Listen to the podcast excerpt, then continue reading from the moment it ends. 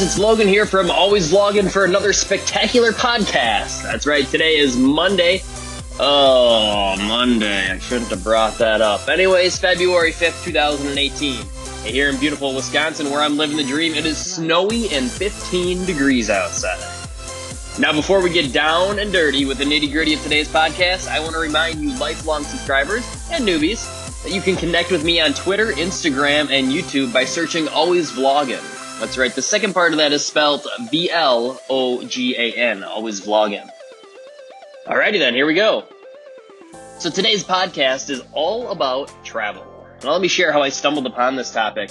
I know you guys are probably thinking, well, everybody's traveled, even if it was uh, just around the corner and down the block to the local grocery store. But the thing is, when people travel, everybody travels differently, and that's what I want to discuss. I recently hopped on a jet and took a few personal days off in Las Vegas playing tourists at the Hoover Dam and uh, staring at that hole in the ground that they call the Grand Canyon in the next state over.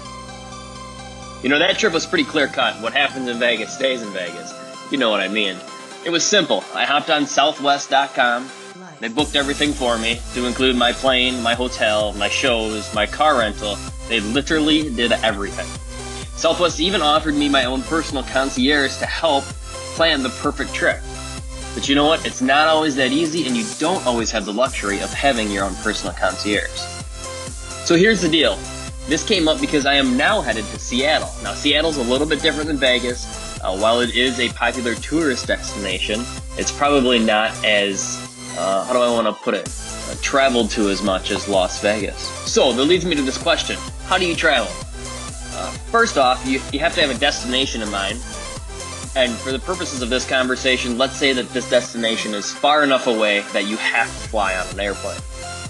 Uh, the destination itself is kind of arbitrary to to this conversation because it's a personal decision that you can only make. But at the end of the day, we still have to pick an airline to fly on. So who do you fly with? Uh, both you and I may know, and if you haven't heard of this airline, there's an airline out there called Spirit Airlines, and they're usually the best deal. Uh, but you have to pay for the extras that go along with flying with Spirit, to include bags, bottled water if you want that on your flight, and even that little bag of peanuts. Now, with that being said, Spirit provides a true you get what you pay for experience.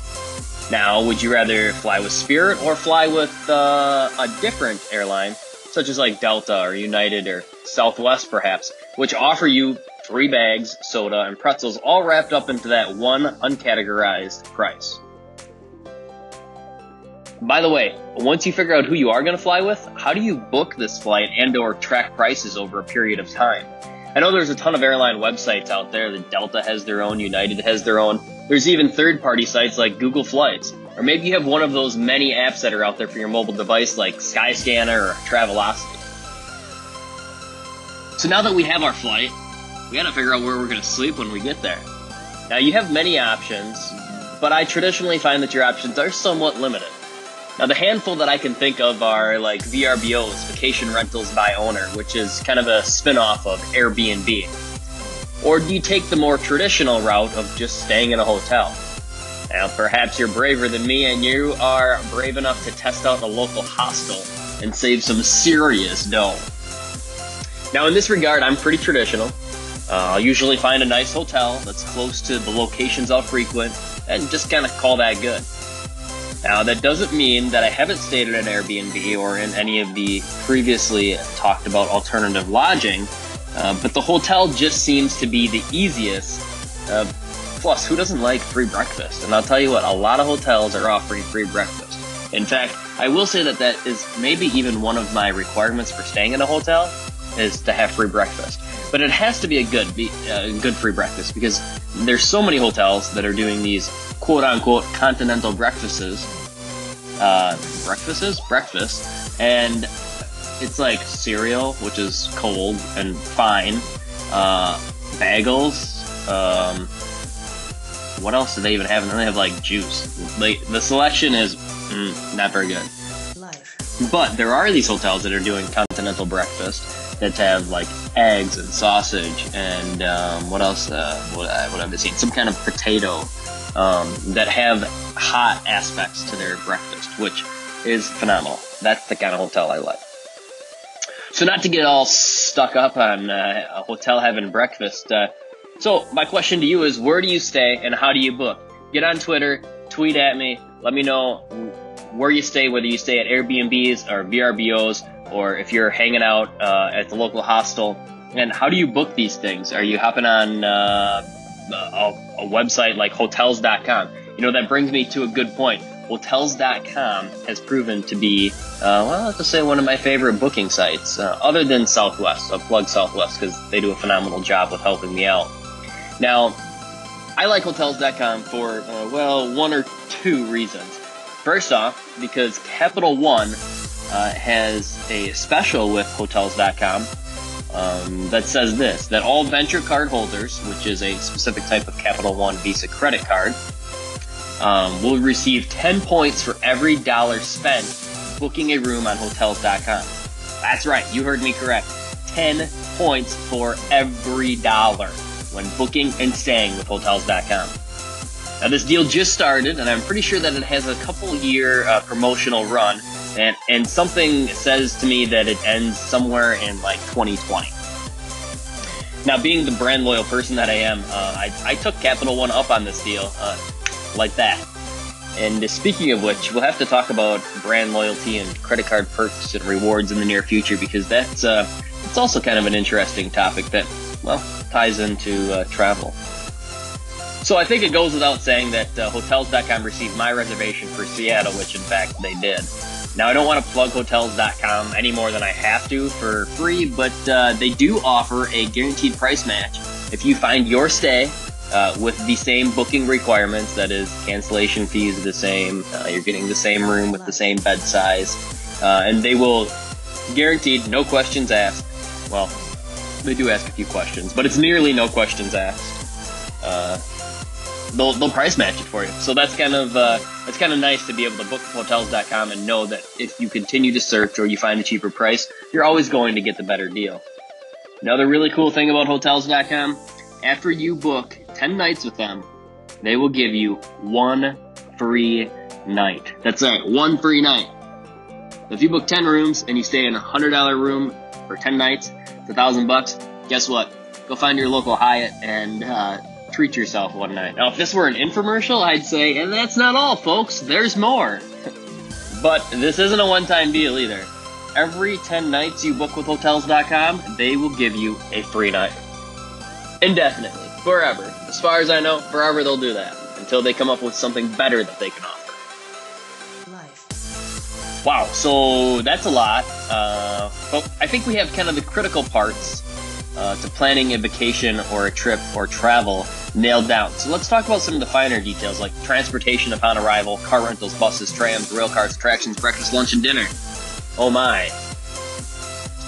Oh, I thought the hard part was done, but it looks like we're just getting started here.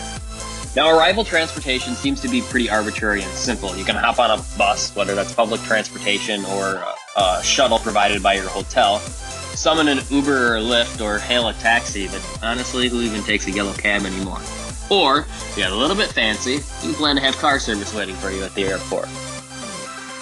Secondly, how do you travel around the city you're staying in during your stay? Now, I think this largely depends on where you're going and what you're planning on doing. Like New York, mm, forget it, the car rental. Wichita, Kansas, you better call the local enterprise and get your car. Now, all jokes aside, where do you rent your car from? Wikipedia, which I'm not a huge fan of, but Wikipedia claims that there's 52 car rental companies in the United States, including Enterprise and Dollar Rent a Car Thrifty. Sixt, Thrifty Rent a Car. Hertz, Avis, Budget, and even Zipcar. Which company do you tend to favor, and where do you go to find the cheapest prices on this?